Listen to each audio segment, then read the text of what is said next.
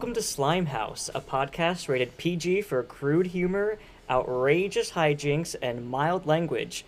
I'm Chad, I'm Jared. I'm Max. And I'm Nelson. and today we're covering Beethoven and Beethoven's Second. Wherever there's trouble, wherever there's danger,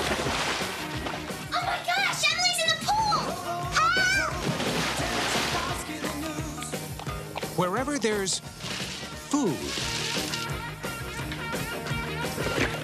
Mutt? Oh, I just love these big dumb animals. So, since we're covering two movies, in the first Beethoven, a pair of bumbling dog snatchers accidentally uncage a precocious, slobbering St. Bernard puppy named Beethoven, who finds his way to the Newton family, where he becomes the center of attention and makes Mr. Newton lose his mind but wins his heart. And in the second Beethoven, by now Beethoven has settled into the Newton family um, and they've adjusted to him. Uh, but all of a sudden, he meets a female Saint Bernard named Missy, and the whole family steps up when they have a unexpected litter of puppies. Misadventures then ensue.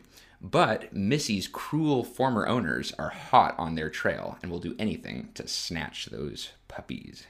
All right, so the first Beethoven, it came out in 1992 and it was directed by Brian Levant, who we've seen a lot on this podcast. Maybe our most covered director, if I have to venture a guess off the top of my head. He's done Jingle All the Way, Snow Dogs, um, and uh, also Christmas Story 2, which we vaguely covered a little bit on our Christmas Story episode.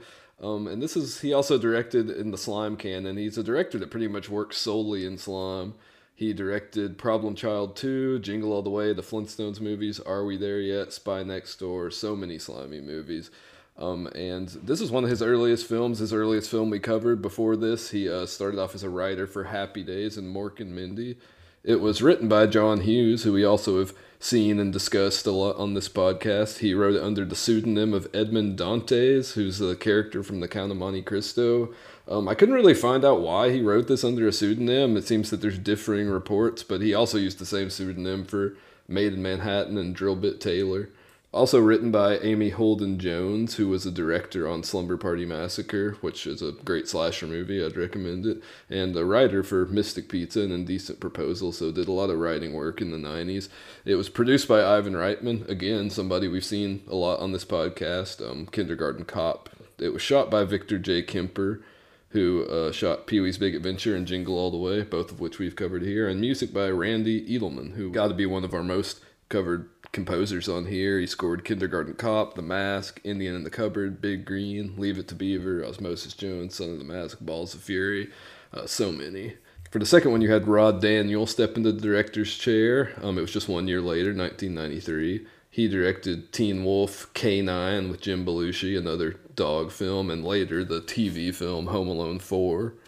It was written by Len Blum, who uh, has done a lot of comedy work. He did uh, Meatballs, which, while not necessarily slimy, is a summer camp movie, maybe the summer to camp movie, which feels like a slimy genre. He also wrote Private Parts, uh, the Pink Panther remake with Steve Martin, Over the Hedge. So he's still working in family movies even recently. It was uh, shot by Bill Butler, who has a very prestigious career. He shot uh, Francis Ford Coppola's The Conversations, shot Jaws, shot One Flew Over the Cuckoo's Nest, and then some other random stuff through the 70s and 80s, uh, Grease, Child's Play. Uh, and it was edited by Sheldon Kahn, which I mention only because he was also the editor on Cuckoo's Nest. So that's two One Flew Over the Cuckoo's Nest key creative talent for Beethoven's second. And uh, like on The Mask, the only key returning creative talent was Randy Edelman, who returned to score the film. So the cast of both movies is headlined by the parents of the Newton family, played by Charles Grodin, who is one of our favorite actors between us on the podcast. And I think this is his first movie of ours that we've covered, but we'll get around to Clifford and probably Great Muppet Caper and everything else. And then his wife is played by Bonnie Hunt, who is also in the Cheaper by the Dozen series and Jumanji. And in the first film, we have a supporting cast including Dean Jones, who's kind of a proto proto slime star. Starred in a lot of uh, 60s Disney movies like That Darn Cat, Monkeys Go Home, Shaggy DA, and the Love Bug franchise. Also, we have a common uh, supporting Slime House cast member in Oliver Platt, who we saw in Doctor Dolittle at the beginning of this season.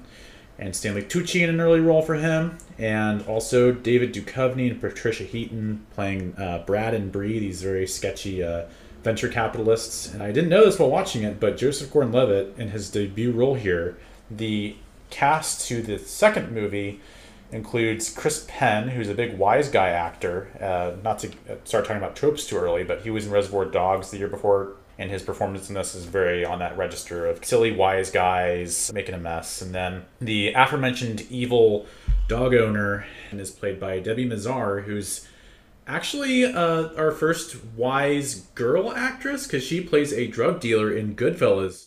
So we have a guest, a new guest who hasn't been on the podcast yet, uh, and that is Chad Rabigo, tuning in from DC. So welcome, Chad. Thank you. Yeah, thanks for having me. Yeah, and uh, we always am curious because uh, I know you've been a, listener for for a bit now, and so you know about the show. But I'm curious, what made you pick Beethoven of all the episodes of all the Slimehouse movies that piqued your interest?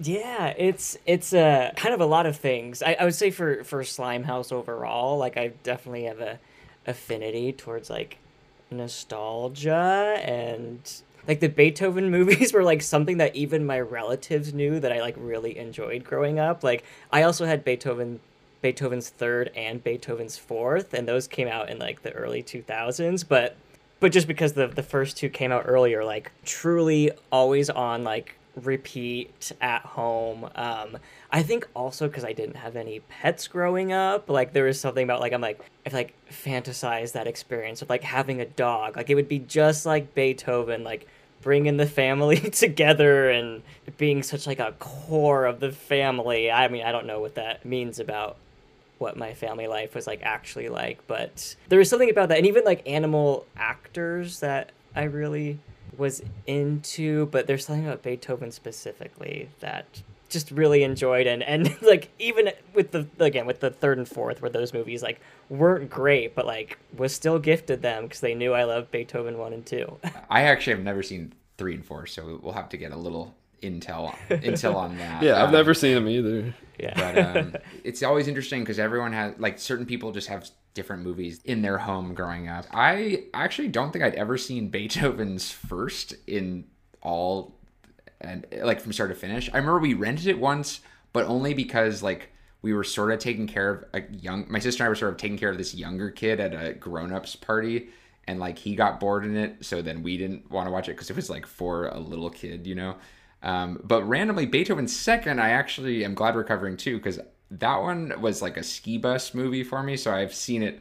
I didn't. I didn't think I'd seen it all the way through, but then I got to the like eating contest. I was like, oh yes, this is a classic. Like one of those weird things. Where I have more nostalgia for Beethoven's second than for his first. yeah, for me, I feel like I probably saw the first Beethoven at some point growing up, just like at my aunt's house or daycare or school on a bus or something like that. But I'm not sure if I ever like I'm not totally sure I ever saw the movie in full. It wasn't really a movie that was very present in my like childhood growing up. I feel like, but I feel like always Be- Beethoven's just become one of those characters in those names that like I feel like every most people have like a cultural awareness that there is like a movie with a big dog named Beethoven. So to me, Beethoven has always been like just a character and a thing. I've always known there's these dog movies, Beethoven. They've loomed large, despite the fact that I'd never seen them, and I feel like for some, I always just as a kid, and even now, I always just found like the naming conventions for all the sequels very charming. With Beethoven's second, Beethoven's third, I remember like as a kid when I like got that for the first time, I felt so felt so smart. I was like, oh, like the like the the symphonies. That's so yeah, it made me feel very sophisticated as a kid, despite never having seen it. So yeah, they they loom large despite never having watched them. Well, I'll say this: if there um, I'm inventing a genre right here, right now called "My Family Rented This Once" core, and this is a flagship movie of that genre. yeah, I had actually never seen the Beethovens at all, um, or if I had, I I had no um, recollection of it at all. So for me, these were very. I was very hot to cover these on the show because I know how important they are to Slimehouse as a genre. I had heard rumblings that they were pretty pretty unhinged, and certain scenes did not disappoint. Um, so I'm really glad we got to them, and uh, very very very glad to have uh, Chad on the show, the Beethoven experts, uh, to, to chat this through. I will say though, Beethoven, going off Max's point, it, for me, Beethoven feels like the um, the ultimate like dog movie. I, there was definitely dog movies before Beethoven, movies like Turner and Hooch, things like that. But I don't think the like dog movie as we know it would exist today without Beethoven because it was a hit. I mean, at least the first one was a, like a fairly sizable hit. Um, so in that regard, I, I think this is a, a pillar of the genre because we all know how how much Slimehouse loves it loves a good good slobbery dog. Yeah, and I think for this being such an early dog movie, all the dog movie tropes, which we haven't really touched that much on because this is our first real like dog movie, even though of course we've had like Snow Dog. I mean, Grinch, Firehouse Dog. Mask. Oh yeah, Firehouse Dog. That's one, but that feels a little unique as a dog movie because Yeah, he's a, no, this is first, like. This is the first like family dog movie. yeah. Yeah, and Yeah. all the all the tropes that I feel like are there from from like the the very start. So yeah, we can get into that though. So. Uh, yeah, mm-hmm. I think it's amazing because we we early identified the influence of John Hughes, and I think largely that was attributed to the '80s kind of more raunchy older comedies, but then Home Alone. But you forget that like Beethoven's right after Home Alone here, and it's like the guy just had that alchemy of being, you know, regardless of what you think of the movies, he knew he knew how to sell what the audiences needed at the time. And so you have a movie like Home Alone that's so influential in one type of Slimehouse, the more like prank based Slimehouse, but then this one is like so archetypal. It feels early, but it's it feels like it's like kind of cutting out the template inroads for what we're going to see in so many other Slimehouse dog family movies. And, and he followed this up with Baby's Day Out, and that didn't. He didn't write, write that under the Edmond Dantes pseudonym, which is interesting. Why he felt like this is the one. It's like I have to Alan Smithee myself out of this movie, but um, yeah, I mean, like also that uh, we mentioned Ivan Reitman who passed away last month, but um, he made Kindergarten Cop also in 1990 alongside Home Alone, released within a month of each other.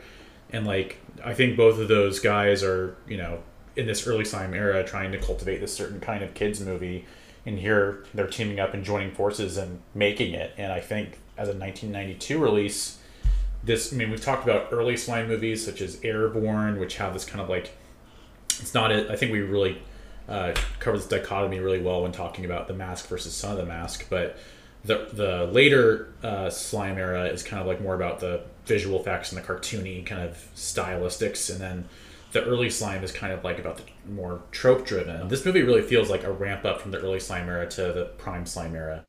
Yeah, something um, interesting that I have been doing some just personal research on recently is is a is, is a style of comedy that I that I call the cul-de-sac comedy, which is a, a very adjacent Slimehouse genre, but is a little bit more geared towards kind of boomers as you know as they age into be having families and having kids and dealing with kind of the milieu of like suburban life and it feels like i mean john hughes was definitely a champion of that in the 80s to the early 90s and then when obviously these boomers who have kids start taking their kids to the movies they realize oh you know we got to have something in here for the kids. We can't just have like a mr mom or something like baby boom which is a diane keaton vehicle that are about you know babies and having families but are just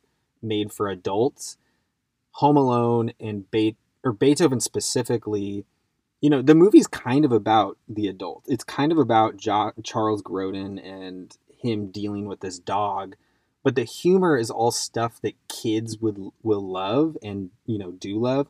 So to me it feels like this strong pivot from oh we're making all these comedy these suburban comedies for boomers for these young adults but now we're just going to make them for their kids Yeah, because I feel like that's something I, I noticed while I was watching this that surprised me. Because I, like I said, I never don't think I've ever seen these movies. Is that the first one specifically? The second, they're both slimy movies, but the second one feels much more like a kids movie. The first one feels very much like a family movie in that like it's called Beethoven, obviously, and he's front and center, but it's really much like Jasper said. Yeah, it's not even about the kids. It's very much about the dad. Like the central main character of Beethoven is Charles Grodin's character, and uh, the second one is much more about like the kids, the dogs. There's more than one dog in it, of course, added in, and like it feels like it really ramps that up. And while yeah, like I said, they're both slimy movies. They're both kids movies, but the first one feels like it's very much like to reach everybody to get to get reach the parents and the kids and there's just as many like jokes for dad or whatever like it's stuff that anybody would find funny even if it's aimed towards kids and there's like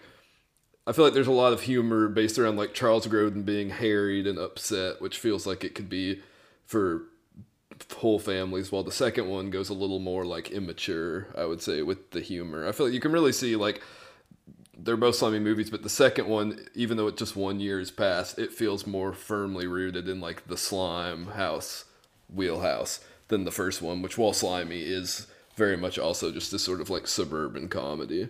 I'll say I I really I think enjoy always enjoyed Beethoven's second more for a very specific reason. Maybe we'll get to. Spoiler: It's Debbie Mazar who like totally makes Beethoven second for me remember Beethoven 1 just less because of that.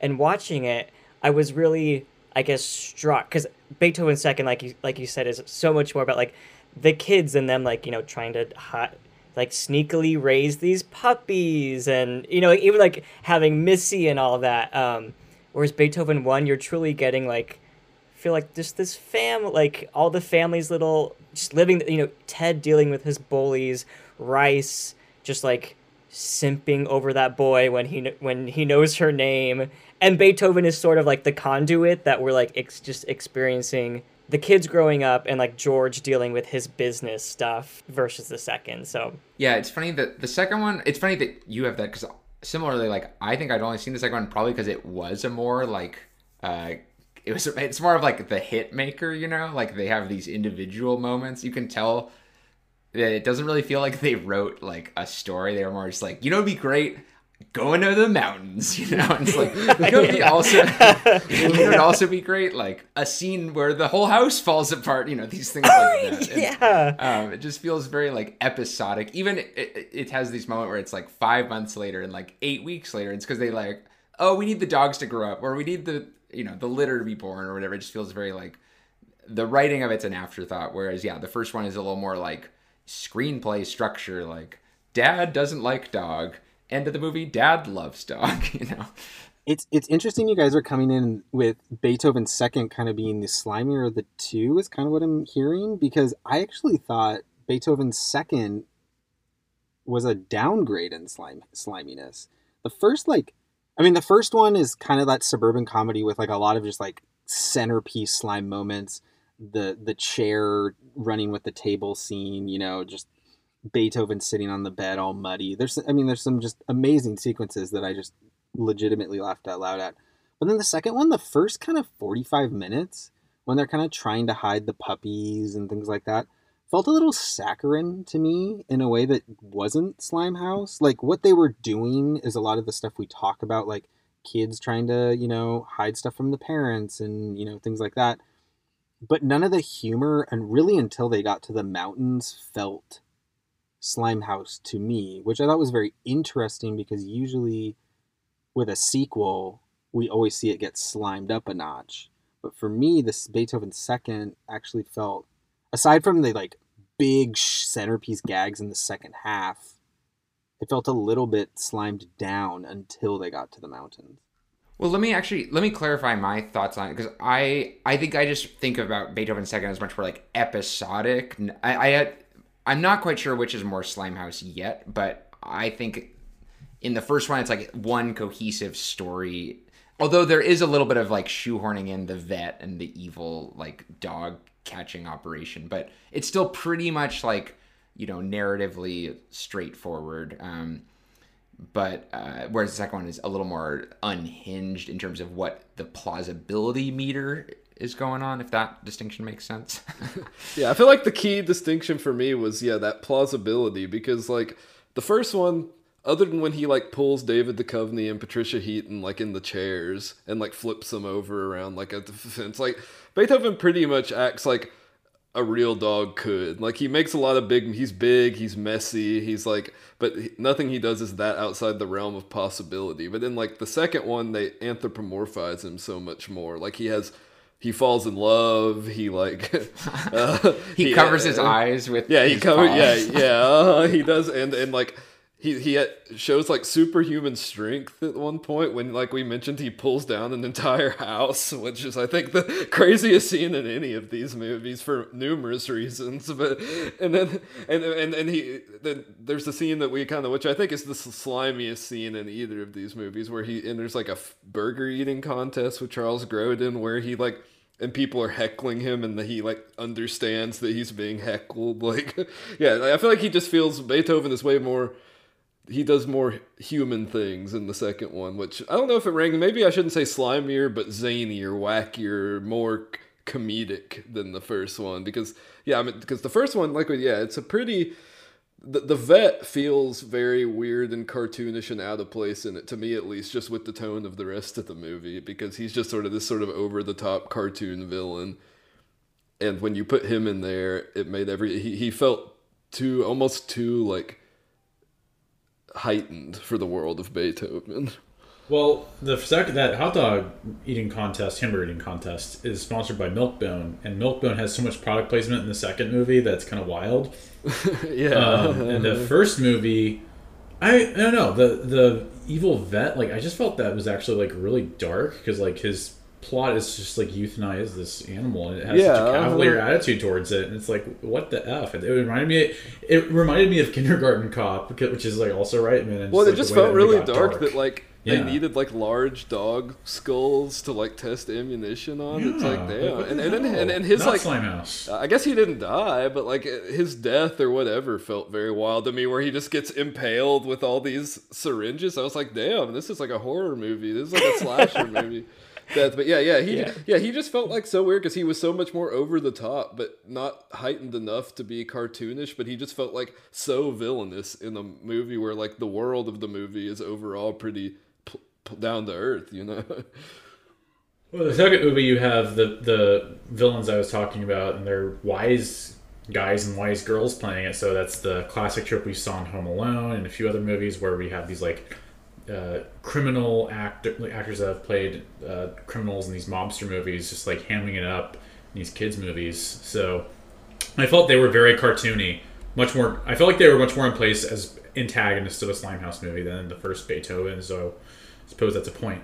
Yeah, I think they were a really slimy duo of villains for sure, and they they really remind. She reminded me especially, I mean, of Cruella de Vil, not only because of like the dog preoccupation, but just this like sort of like high society villainous that's like bosses around like this, and it just kind of this. Yeah, definitely the highlights of either of these movies for me were Debbie Mazar and Chris Penn. I just always like the wise guy characters and love both those actors. So. And and in this in the first one more so with Stanley Tucci and Oliver Platt, we get like the classic like henchman whose sole purpose is to like be punching bags basically and um, and get beaten up. But I was thinking after watching this, I was thinking about writing like a spin-off world where it's like the world as we know it exactly, but everyone either is obsessed with dogs or hates dogs, and like that's the dichotomy. Is like you have families who love their dogs, and then everyone who doesn't have dogs just like hates animals and it's so funny how in both these movies like you have these villains who just like hate dogs with a passion and like she's just using in the second one she's just using missy as like this divorce money extraction you know and it's like and yeah it just i don't know the the world it is funny because it's like the real world but just any attitudes towards the pups is so extremed You know, this is ridiculous. It's a dog. He doesn't have preferences. You could call him Ding Dong Head. He wouldn't know the difference. Yes, he would. He'll tell us what he wants to be called.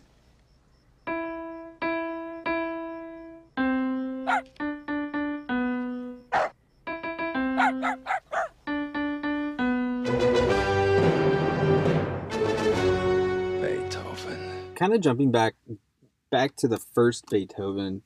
Beethoven also, I mean, aside from being like a dog movie, really establishes kind of the dad as a vessel for for no fun. We've seen in some of the kind of more proto slime stuff, we've seen weird science, but the parents aren't really a part of the movie. They're just, you know, they're out of town and they say no parties, you know. So they're they're just these kind of conceptual vessels of authority. Whereas Charles Grodin in this like is becomes like a caricature dad that I think we will then see over and over and over again in the coming decade. Yeah, I made a note of that with like literally just like very shortly into his time on screen. Like this is like the prototypical Slimehouse dad when we talk about these like hairy dads that are too busy with work and like uh always stressed out to like a cartoonish level. It felt like he is very much like who represents that more than any other character we've seen to me. And uh, like the fact that he's also like obsessed with his business and trying to balance because there's a whole plot where his wife is talking to him like oh you're not balancing your business and family which we've seen so many times in this. To make it even slimier it's kind of a wacky business. He's like an air freshener firm with the big nose on the building. And it's like yeah i felt like that felt because we've seen this time and time again like jingle all the way same director uh, haunted mansion these da- like overworked business dads who are like stressed out to the point of like that's the joke is how stressed out they are. They're always like at their breaking point. And yeah i feel like charles grodin here and the fact that he's kind of even the second one they also give him a little more like square and he's like strict about, about the daughter talking to boys and all this and that feels even adds even more layers of sliminess onto this. Because yeah he feels like such a good slimehouse dad. His line that really made me laugh it during some breakfast scene i mean he's very dramatic but he goes if if i don't get this deal I'll kill myself. yeah, it's funny because like he operates in this way where he only talks to Bonnie Hunt. It's almost like uh, who's the mom? It's almost like Stewie the baby who like only talks to the dog. Like no one else even notices he's there. It's like his kids often, and it's not quite extreme, but like you get the idea. Like there's so many scenes where like his kids are just minding their business and he's just like venting to Bonnie Hunt, who has like no agency in these movies no, whatsoever. Yeah. like I don't know. I just okay for me. Bonnie Hunt is like the ultimate mom, and I think particularly her as Alice Newton. Like just like the first shot of her where she's like just turning over in bed and like looking at Ted, like it's time to wake up or whatever. Um, I mean, between that and Jumanji, and obviously like Cheaper by the Dozen, and I also like watched Life with Bonnie. Like Life with I Bonnie, pic- I was gonna like like when I picture like movie moms. Like I also like I mean I follow her on Twitter. She's just like so like unproblematic. Like there was some psychological thing of watching her so young that I really like it. But yeah, but I mean I thought it was I mean, this is a, a tiny blip when, when she's like hosing and he's driving away. She's like, "Have a good day," and like hoses into the car. That was really cute. And she's like, at the end of Beethoven's second, is like, "Can't we all just calm down?" Like, the voice of reason. uh, yeah, I feel like this is such just like the the Slimehouse family, or just like the the family movie family in general. These sort of archetypes all sort of break down. Like you have to like the stressed out, overworked dad, the mom, and then like I feel like the kids also very much fit all their own like stereotype. There's like the older daughter that's just now getting interested in boys. There's like the youngest daughter that's just sort of like the the baby of the group, and you have like a nerdy son that's like awkward at school and gets picked on. Literally, like I feel like if you were like just trying to even just make like a spoof of like a family movie, those are like the the types you'd go with, and they're all represented here. Yeah, just on but on Bonnie Hunt specifically, I find it interesting because it's a it's a case where like they're they're selling one ideal in her in particular where it's it's an unusual case where nowadays I feel like there is this like emphasis on like, you know, moms can work and have it all, but she like is getting pressured to go back to work by her husband, which it feels kind of the opposite of what normally is the um the roles river and so it's funny because she has to like defend her agency as like wanting to be a stay-at-home mom which and and it's funny because that's like her that's her main thing is like but then there are times where like beethoven's making this outrageous mess and uh it's charles grodin who has to clean it up and i'm like where's bonnie hunt? Like why she's at home all day like why doesn't she clean up this like slobber or whatever? But, it, but it's like they want to give he's the one who like hates it and reacts to it and so they like as a result i feel like she kind of gets she doesn't get to do either thing, you know. Like, mm. well, I feel like he's he's maybe like the greatest like annoyed actor I can think of. He's one of the best actors. Like all his roles, like Clifford, even like Heartbreak Kid. This he's always just acting like very annoyed by the other characters, and I feel like he really puts that to good good effect here. And uh, very good conduit for getting. I feel like this movie, this whole movie is just excuses for him to like get mud or slobber or any, just to get him to get substances on his suit. Like that's half the gags in the movie. Is just somehow Beethoven ends up getting something on his suit or his shoes, and then he's pissed off about it, and that's like so much of the humor here. But yeah, this movie, I mean, just going off of that, I feel like we talk so much about messes being key to Slime House, and this movie is mess mess central. Beethoven is one of the best mess makers I feel like we've seen. yeah, there's so many just like muddy paw prints shaking off mud and water. I think the scene where Charles Grodin comes into the bedroom and Beethoven's on the bed and like slow motion they build up suspense for him to shake it all off. That feels like a very key like mess scene. Oh, to me, so much drool. Like I was like, I was like, oh my! I was like, there's too much. Like, literally sopping wet, and the way that it like hits the family portrait. Yeah, was, yeah. like- When they it cut was to that, I'm like, that's a wild shot. Yeah, that's this is just really gross. It feels like that's like one of those like moments in history where like audiences saw it, they reacted so big, and studios were like, "This is what they want. Yeah. crank it, crank it." and that's coupled right together with there's a love of food in this movie that is sort of unmatched in terms of like Beethoven just eats so much food. I was just like, "Dang boy, how did how are you still hungry after all that?" Yeah, well, they have a really good scene that felt like a very like cartoony gag where they're all. It's like a montage when he's first like become big. He's first like living with the family, and they all bring in like bags of food, and each bag is like larger than the last. And Charles Grodin has like a cartoonishly large bag of food. Like uh, there a lot of food and just eating in this movie was very slow. Like like uh, Beethoven like he's trying to get bacon off a plate at one point, and then the, the second one has a very slimy like opening dream sequence where Beethoven is is hungry, and that felt like one of the slimier parts of either of these movies to me, where he's just dreaming about having like a cartoonishly big steak. Just uh, I feel like so much of like slime. What's slimy about animals? What's slimy about animals? Beethoven reference because he's he's gross, he's big, he's unwieldy, he's a perfect like conduit for slime for slapstick 'cause he can knock people over. He's like he eats a lot. Just you have so much opportunity for the slimiest gags opens up with this particular dog with Beethoven. Yeah, I always used to think. I mean, still think that in the in Beethoven's second, the burger eating scene, I was always be like, those burgers look so dry. Like literally bun, meat, bun, and like Yeah. that's it. Yeah, and they're doing these nasty close-ups on both like the dogs and the humans, like eating like them and it just looks smashing so the burger gross. into Yeah. his mouth, like, and then drinking oh. water. Yes, somehow. Okay, so there's that eating artist, and then there's another infamous one, Stand by Me. if you That's know what it makes me think. Oh, Yeah, that, yeah, pie. And they they feel like there's like spiritual like successors or whatever, of iconic. Like I don't. I you know I feel like you hear about it and you see it on the Fourth of July, but like rarely do you stumble across like a true eating contest. We had some pie eating contests at my elementary school, but I think is you just had to eat one pie. Whoever ate the most pie in five. yeah, that's the same. Same with what. Yeah, same with what. Uh, anytime I've seen an eating contest, that's how it's been. I've only made it to second place with the pie eating contest, but I remember ours. We you were not allowed to use your hands, so Yeah, it was, it was same, meant to be. Uh-huh.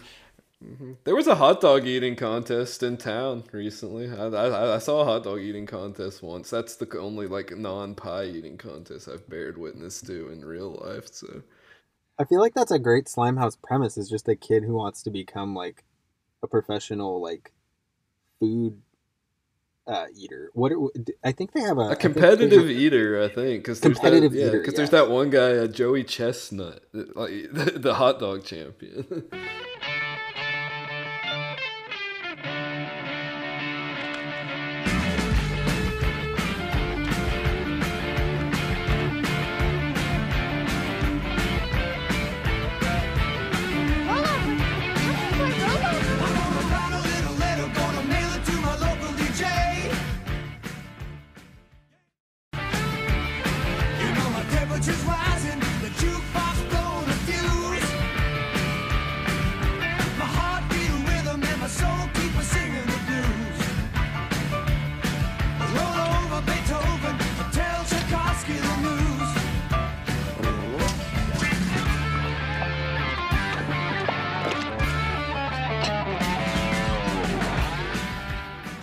one, one, one, note, note I wanted, to to talk talk about is is I was, I was actually surprised, surprised at how um, um, this, this movie, movie did did have a lot of kind of like, the the live action cartooniness that we look for in, in, smaller, more subtle ways. But I mean, there's, there's a few scenes, few moments that I was like, oh wow, like they really brought that in. Namely, in the first one, there's a scene where Charles Grodin walks in the house, with just like paw prints all over his suit, and that felt you know, you know in a very cartoonish way, like a dog prints wouldn't be that perfect all over his suit. Um, the, the vet's, vet's glasses, glasses also to me as very cartoonish. He has these really thick frames that make his eyes really bug out in a way that feels very um, like, like lab scientist and like a Dexter's lab or something like that. Um, and even, and even, in, even in the second, one too, you know, you, have, I mean, you have, the eating contest, which has some kind of like interesting cartoony like edits to it. But even, but even the scene where he kind of like tears the house down, um, just, just the, the sound, effects and the way that it unfolds feels very cartoonish to me. Also, the fact that one Saint Bernard can tear down an entire cabin is pretty pretty bonkers. But um, I was I was pleasantly surprised to see that kind of cartoon logic um, applied to this this type of movie. Oh, and even, and even my, my, favorite, scene, is the scene in which David Duchovny can do a backflip over the over the fence as Beethoven is dragging the chair. That that to me felt very just classic cartoon uh, physicality. Yeah, one thing that felt very cartoony to me was uh, Beethoven's what, what's his Missy, the like the Beethoven's love interest. The fact that she was literally just like a dog that looked just like Beethoven with like a bow and like wearing wearing pink. It's like that feels like Miss Pac-Man or something. Yeah. yeah. like that feels like yeah, a very cartoony way to be like the the, the the female counterpart is just like the same character but with like a bow and some pink on. Like that felt very cartoon. And just like anything with Be- like beethoven and her together because it was like kind of it was all kind of silent because beethoven can't speak at least up until the one of the direct video sequels he can't speak.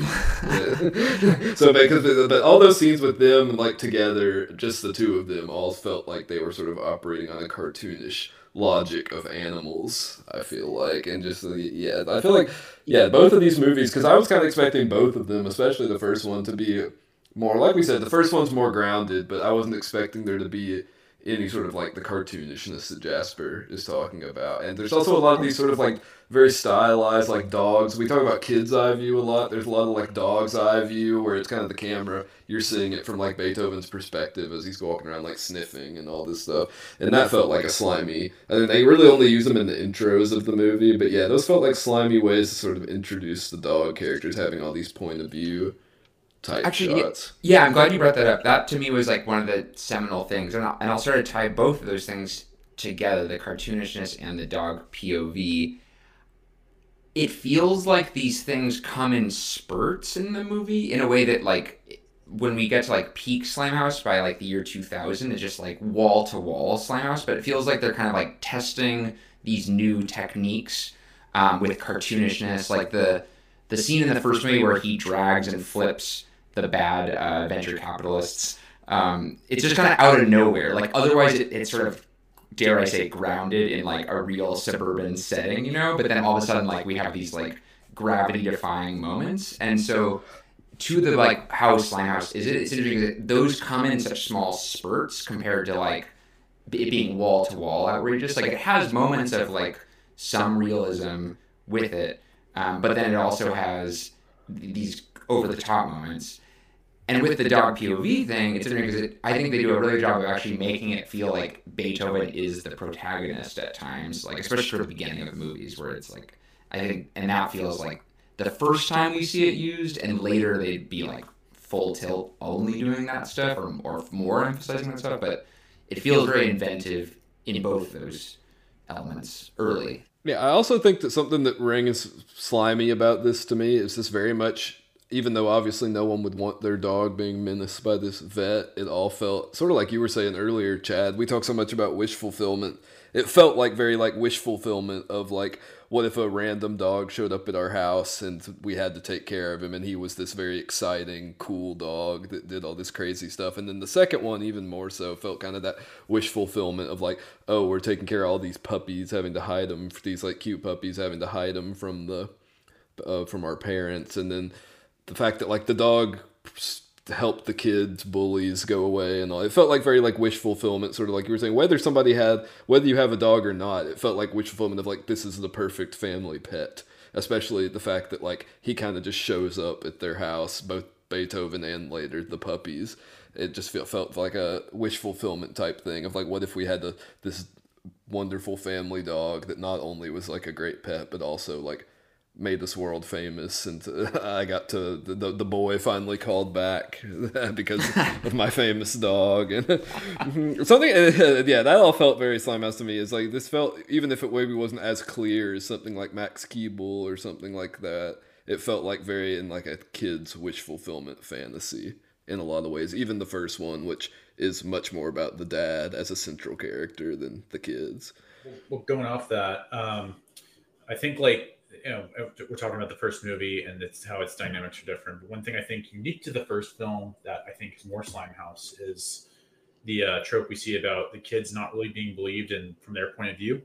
And so the biggest uh, way in which that happens in the first film is that there's a scene where the evil veterinarian comes in and tries to uh, stage a mauling between him and Beethoven to make Beethoven seem like a dangerous animal that needs to be put down.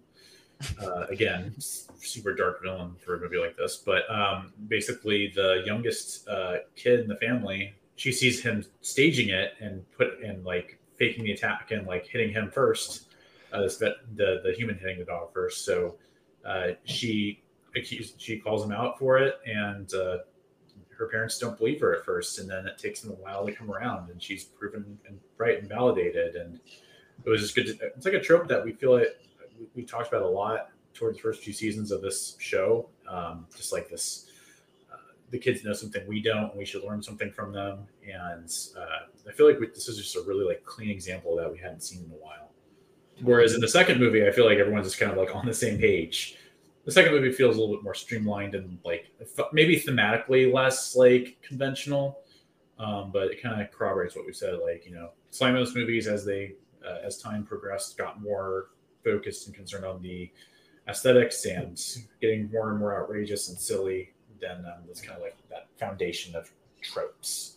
Well, it feels like in the first one, like the kids kind of have this connection to Beethoven that nobody else has, but in the second one, it feels like Beethoven's like his his power, all these things he does are much more accepted like in the world of the movie by everybody to where like no no one seems like startled like because there's some like when stuff gets like cartoony in the first one, I feel like the characters react as if something ridiculous happened. And the second one, ridiculous stuff will just kind of happen, and like us as an audience find it funny, but it seems more normal in the world of the movie. There's like one really strange part in particular where like they're looking for the puppies and they find like puppy poop on the ground or something. And there's this weird, just like gross out gag where they're like somebody needs to touch it to like see if it's warm to like find out where the if the puppies are near if we're on their track and like the whole family's just sort of like, oh yeah, somebody's got to touch the poop, and it's like I don't feel like that's like a normal way to search for missing animals, but in the world of the movie, it's all just kind of accepted. And same with like when they're eating the burgers like ridiculously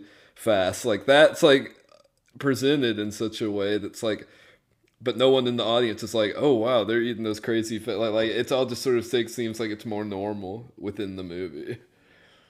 My my favorite scene on that note is in the second one, uh, they're they're out kind of right after you, you mentioned they're out looking for the dogs, and they kind of put their hand in the dog poop, which you don't actually see on camera. Um, there's a scene where Charles Grodin kind of falls down a hill and does a flip and lands head first into a stump, like, it's Chris like Looney Tunes style. it's it's absolutely bizarre. I guffawed so loud because it was so strange, but nobody really like like thinks it's weird how how how strangely physically impossible that gag was. So yeah, I I really like that point, Max, where it feels like the the slime physicality becomes just part of the world by the second one. It's not it's not outrageous. It's just the world becomes outrageous around the gags, which I think speaks to kind of the the evolution of Slimehouse. You know, there's there's no reacting to i mean there's a lot of reaction to the outrageous hijinks but they just become a more accepted part of the fabric of, of slimehouse reality I feel like I just noticed so many stunt doubles between Patricia Heaton and, and David Duchovny sliding on the chairs.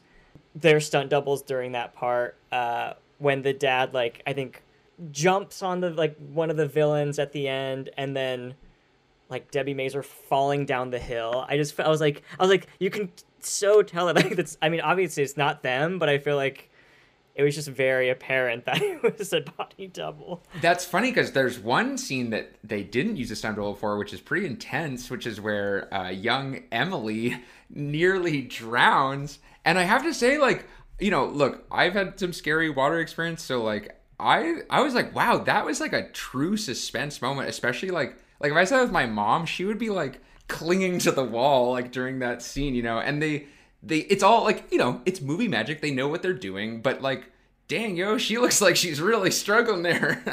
And that that that felt very like animal. We like we haven't had enough animal slime house movies to really establish animal specific that many animal specific tropes. But like the the miss like the the animal coming through and like saving a little kid and then that's how they become like they redeem or not necessarily redeem them, but like earn their keep. That feels very slime house to me. I mean, we saw like Gordy's a big one I think of, which also involves a girl drowning in a pool. Um, Madeline, Ma- yeah, Madeline, yeah, uh, yeah. There's just so many where like that's how the animal, all the everyone's like, oh, you stupid mutt, and then they save a little kid, and that feels like the ultimate sort of like that's how you build like that's how you really build in like the turnaround on like the parents being cool with these animals, and that feels yeah, that just felt like a big animal trope to me that the fact that Beethoven and he like leaps from yards and yards away. He somehow has this like he intuitive, her, like, yeah, he hears it, yeah. Because at first I thought it was their house. Uh, we should establish there is one of my favorite characters is the kooky babysitter who who who has like I forget what she said. She has some like Saturday night variety show at the local inn or whatever, you know. She's playing organ, but she's playing like disco songs like on the Lady Marmalade. yeah, she's doing like Lady Marmalade, and at one point she's like, "Do you kids like Herb Alpert and the Tijuana Brass?" Which I thought was very funny. Like, yeah, well, this has a lot of like we talk about a lot of these like boomer needle drops, but this is like a rare example. This felt like it was making fun of that. So like she was she was the boomer needle drops they were making fun of. Although it did have a lot of use of rollover Beethoven, which obviously how can they resist? But that feels like a very like Slimehouse needle drop. These weird, just like rock and roll standards. And then the second one has a very '90s soundtrack with this. There's this James Ingram, Dolly Parton like love duet that just when it hits for the first time, it's such sort of like an override. It's James Ingram who like did like Yah Mo B There with Michael McDonald. So it's like this very just like overwrought yacht rock kind of like love song with him and Dolly Parton that just yeah that just comes in for the first time when the dogs are like eating popcorn at the movie, which I'm like that's the funniest time to drop this like crazy dramatic love ballad, and then maybe the most '90s music moment that we've seen in almost any movie. There's like a montage that includes a skateboarding puppy set to Spin Doctors Jimmy Olsen's Blues, which that felt so like that. Damn, we're really firmly in the '90s with these movies now. When you get like a Spin Doctors montage. I just want to add the the day I fell in love. The day I fell in love. Um, was nominated for an Oscar. Beethoven Second is an Oscar-nominated movie for that oh, song. wow! Because uh-huh. which I which I didn't know until watching yeah. this, but because I, I remember like thinking like, was this movie written for this movie? Because at first it's not really sure, but then it gets to this part in the song where it's like, "I'll be your Beethoven." It's like Rolo. It's like okay, this is like specifically written for Beethoven. But yeah, I it's so funny to me because like... it's such like a cheesy '90s love ballad that's just about these dog movies. Like people all say love is wonderful that the bells will ring, the birds will sing, the skies will open. Wonder where's that great big symphony?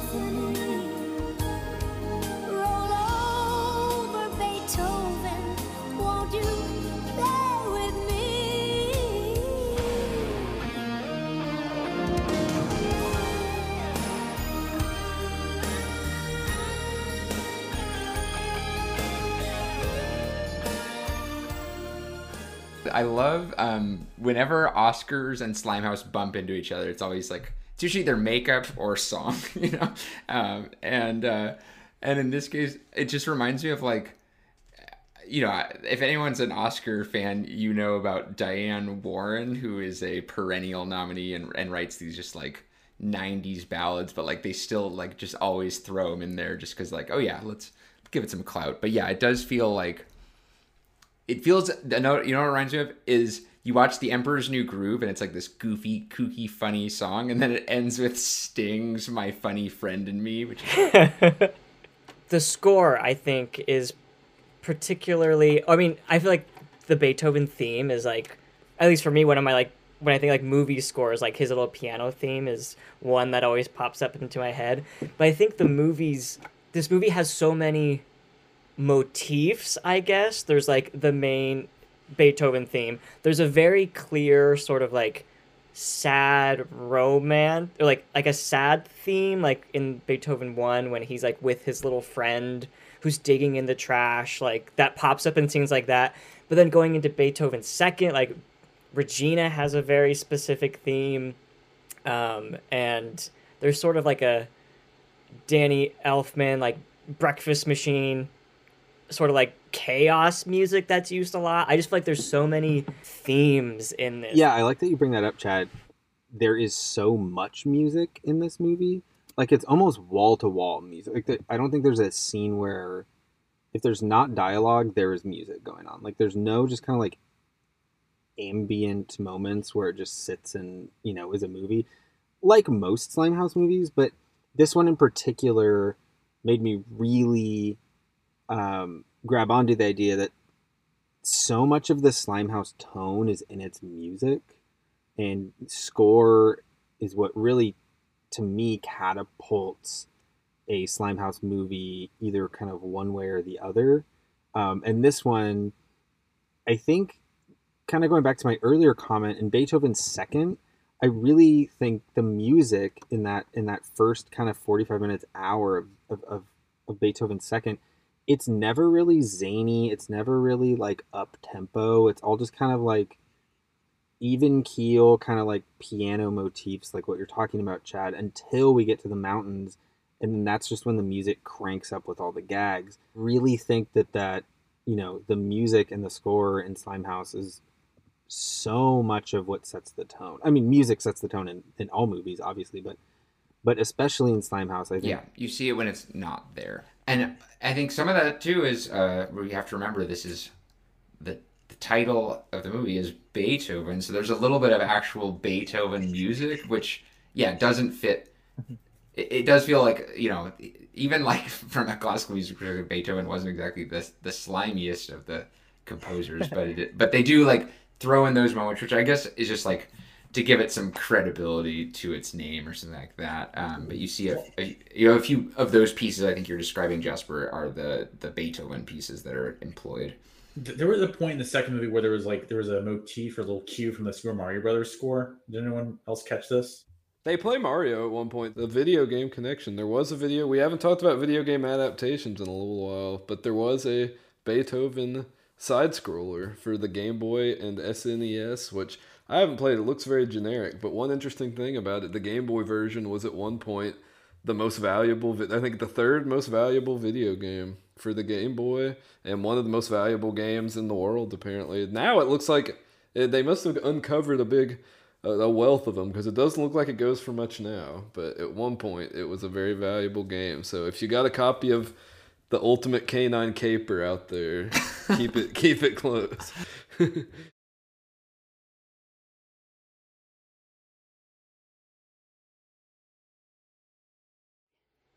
Okay, let's start with the name. I was always so like rice with a Y, like like yeah. First there's like, like so your first cool about rice. Yeah. yeah, and something about Ryce's because in both movies, like she's kind of boy crazy is kind of her simple way of putting it. Um, and they both have a rem- they both remind me heavily of Princess Diaries, the first one, and the plot there where it's like she falls in love with like the coolest guy in school And fun fact, this same actress is in that movie. I don't know what her role is, but according to IMDb, she has a role. She would have been too old to be a high schooler, but I, I, I. It's, I think uh, she's one of um, Mandy Moore's cronies. No kidding! Wow, she was really pushing that envelope for what how long she could be in high school. High school never ends, you know. Um, but uh, she has this thing where, especially in the second one, like the guy she falls for is like the you know the Ken doll, like the perfect guy or whatever. But then there's a more edgy guy nearby with the earring and the motorcycle and has to work at his dad's shop because he's a hard-working guy, you know. And like, yeah, the for, way he's yeah. dressed was very Slimehouse. I loved loved his fits, and I love the pivot uh, where you know that's like the message they tell people like, oh, don't fall for the popular guy, fall for the the cool guy who will understand. Well, well, well, also, I mean, not to get a little like morbid on this. I don't say morbid, but the the the scene in which Ryce goes up to the bedroom with the popular guy is extremely disturbing. I mean, it's basically like he locks the door and there's almost like you know an insinuated intention of like rape, which is like ex- pretty extreme for a for a movie for kids. And I was just completely taken aback by it. And then it's just takes a 180 tone wise because Beethoven rips the you know facade off the house yeah. and he flies out. Um, but yeah, I, I was I was very very shocked. I mean, John Hughes, as we've seen, has has some you know problematic stuff in his films, you know, in terms of sexual assault and harassment, but that this one specifically in a in a movie that is made for young kids felt felt very surprising. Yeah, I was very shocked by it. Like when she when she like tried to unlock the door, I was like, where where the like I did not think the movie would go go go here. I didn't think Beethoven would like prevent a, a sexual assault. Seems like such a strange like thing to put in a kids movie that that's like something the dog helps to helps to prevent and like and if anything this one felt much kiddier than the first one so i was especially surprised to see that. But yeah, just the tone, the tone is so all over the place in that scene because it goes from like by far the darkest thing that we've seen in any of the Beethoven movies to like one maybe the most cartoonish bit we've seen yet, right there. And it's like this movie is just wild. Yeah, and that movie was my first Wilhelm scream when the when the guy falls off. Um, wow. And like like like so anytime like that was my first that that's what I associate it with. So anytime after, I'm like, they took that scream from Beethoven's second. Like that's what I always. the Beethoven scream. I just I just have to bring because I didn't mention her yet about Debbie Mazar for me. Like I said it earlier because it's that first shot where her car pulls up and then you hear her theme and you just see that and again this is probably me as like a little gay kid just being like wait who is this? Like you just see her heel and her pantsuit that just slightly above the ground and she's got the slicked back hair and her brow like i feel like the nine this is this is this is what i thought about. The 90s villain is like the blonde it's it's like joan cusack in Addams Family Values or Elaine Hendrix and like the Parent Trap, but for me it was like it was the the brunettes that were like the villains for me. It was Debbie Mazar, it was like Anjelica Huston in The Witches, things like that. But just like all her looks and her like New York, and they made her from New York. She has this a line that's like people in California, blah blah blah. And like I loved the apartment. I actually looked up, or like there's because there's a scene where you can see um, you can see like a, a street sign, and I was like, let me see if I can find it. And the apartment is located at 10555 Ashton Avenue, close to UCLA. But was always like obsessed with her apartment and just like her her red jumpsuit and did a lot for me.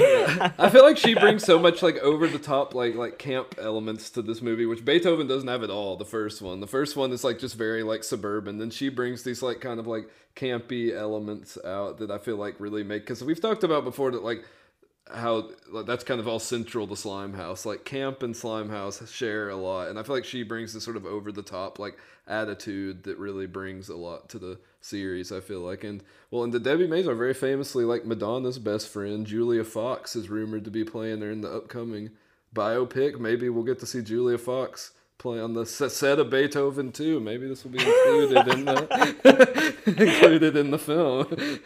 I like I like that you bring the camp conversation up because we we often bring Slimehouse also back to kind of another adjacent genre that that we've we've coined the the mutant Americana, which is kind of that like slightly macabre, surreal look at kind of suburban America or, or, or just American kind of landscapes and the first both Beethovens kind of felt had, to me felt like they had a foot within that, especially the first one because it is so much set in suburbia.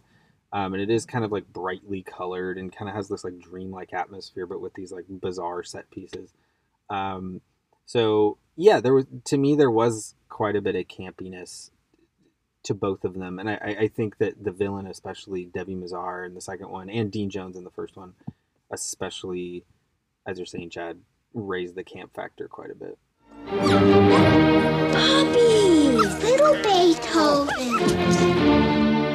Don't tell your dad. No, no, no, no. Do you think I'm crazy? I, I know they're cute now, but pretty soon they're gonna be monster dogs. They'll destroy our house and they'll drive me out of my mind. Should we roll over into some Beethoven slime scores, y'all? Yeah, let's do it. Let's. I'm giving them the same score, um, eight okay. out of ten. Uh, I feel like, I mean, Beethoven one maybe is a little more thematically slimy, but I feel like uh, Beethoven two is a little bit more of like the visual language of Slimehouse as it progresses, and it's feeling this feels slimier to me. It feels just. I mean, I mean, I don't feel like there's a significant difference between either movie. I don't think since the Goosebumps episode have we seen two movies that feel so like well paired in their slime content. This isn't Garfield, the Garfield two, or Mask, Son of the Mask. It's about the same. I mean, they're released within the year of each other, so it makes sense. So um, definitely interesting um, kind of like connecting piece for us as we go from an early slime to a you know close to peak slime era um, in a way that we haven't really seen before in the show. Um, and so yeah. Yeah, I'll echo that pretty much 100%.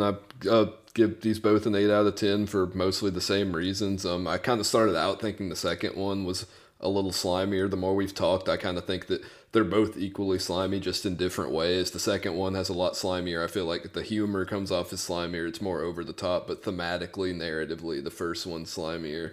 And I just think they're both both great pieces of slime history. And I think the more dog movies we talk about, more animal movies we talk about, we'll see a lot of the tropes in this popping up again and again. It really feels like it sort of birthed the like animal slime house genre as we as we'd see it later. And I think that yeah, the especially just this is they're both eight out of tens, both very good examples of slime, especially of animal slime, of dog slime, which is its own subgenre even within animals. I think it's very and we, did, we didn't even talk about all the crotch bites, which I feel like is key to oh, any yeah. sort of dog slime. So, I I'm tempted to give a nine to the first Beethoven. I actually think that there's a case to me for how influential it is, and to me that does kind of buoy it up a little bit. I just see a lot of the foundations being laid here. I don't think it's a ten out of ten because I don't think it's so like developed and balls to the wall as we got later on. But I think so much of what they you know laid down here became the norm for what Slimehouse is. I think that this is also uh, some of the last years before any CGI could be done in movies. So it's like it's interesting like that they laid out what you know real life things could happen and with dogs, but then you know we would get something like Scooby Doo, which we have yet to cover, but we will one day cover and enjoy. But like took a lot of the same things like dog human relationships, but then took it to a cartoon or a more cartoonish level because they had more um, you know know-how with it or more freedom with CGI.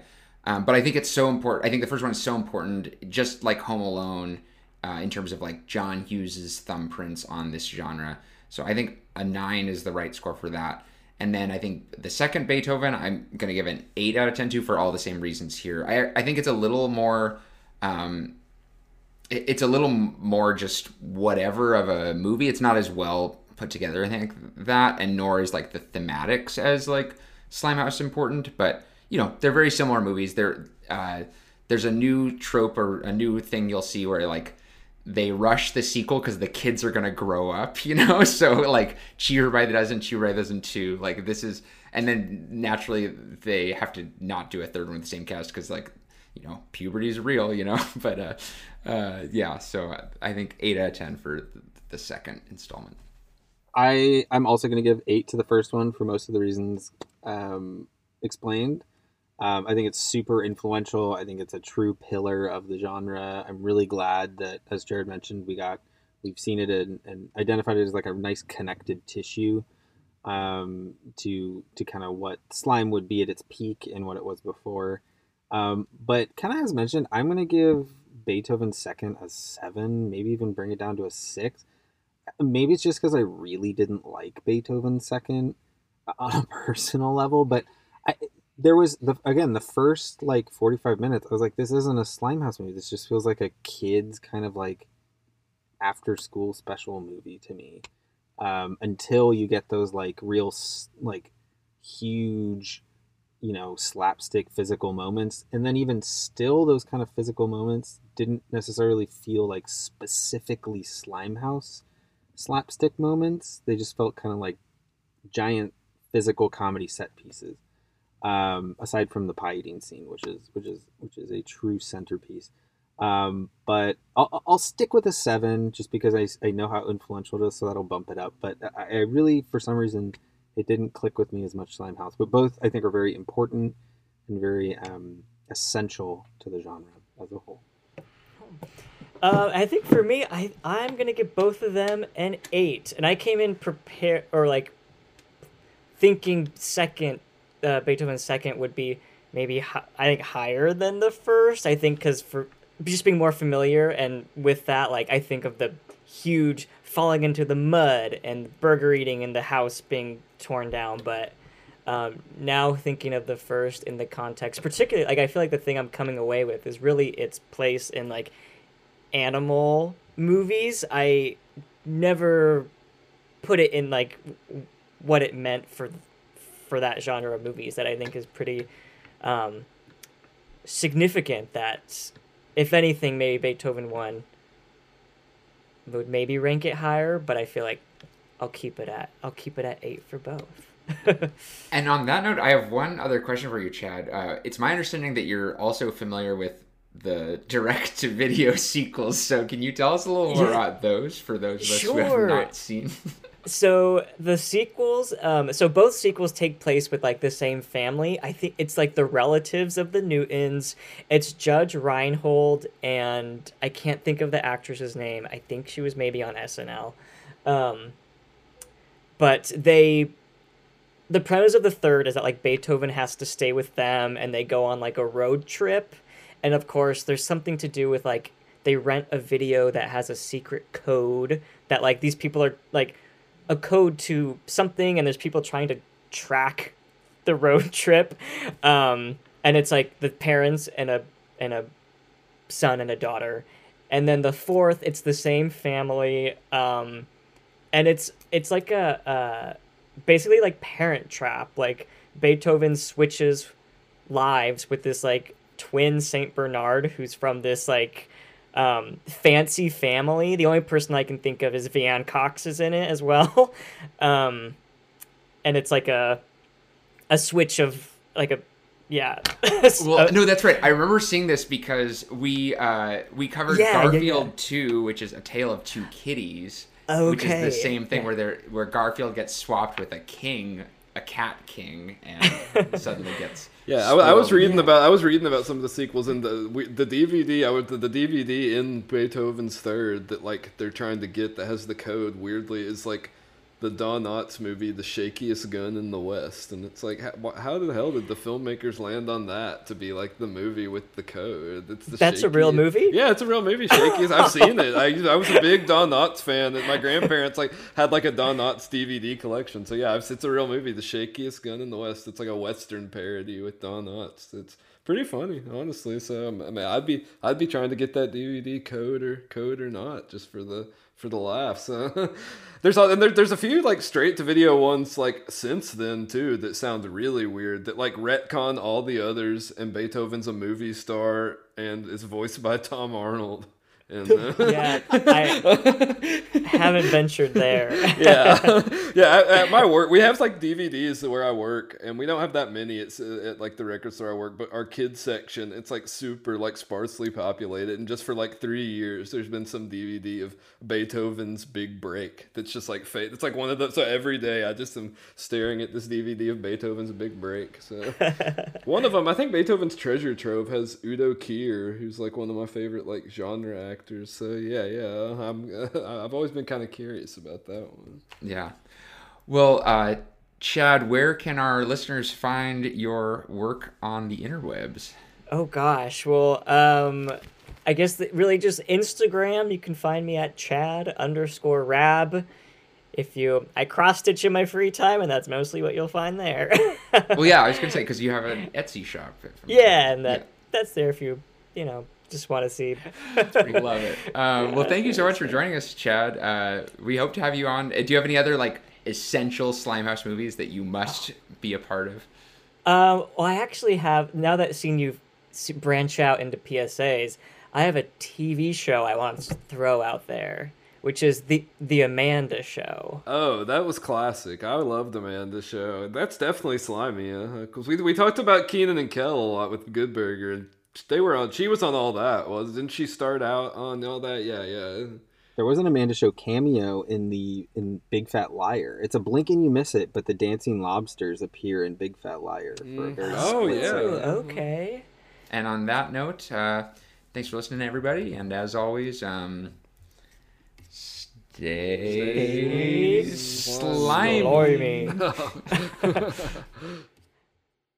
Slimehouse, a podcast created by Jared Anderson, Jasper Birnbaum, Max Morris, and H. Nelson Tracy. If you like this episode, you can find more fun on slimehousepod.com. Our website is created by Brian Hume of Valencia Creative Company. Our theme music composed by Greta Russell. Support this podcast at anchor.fm slash slimehousepod or by following us on social media at slimehousepod on all platforms.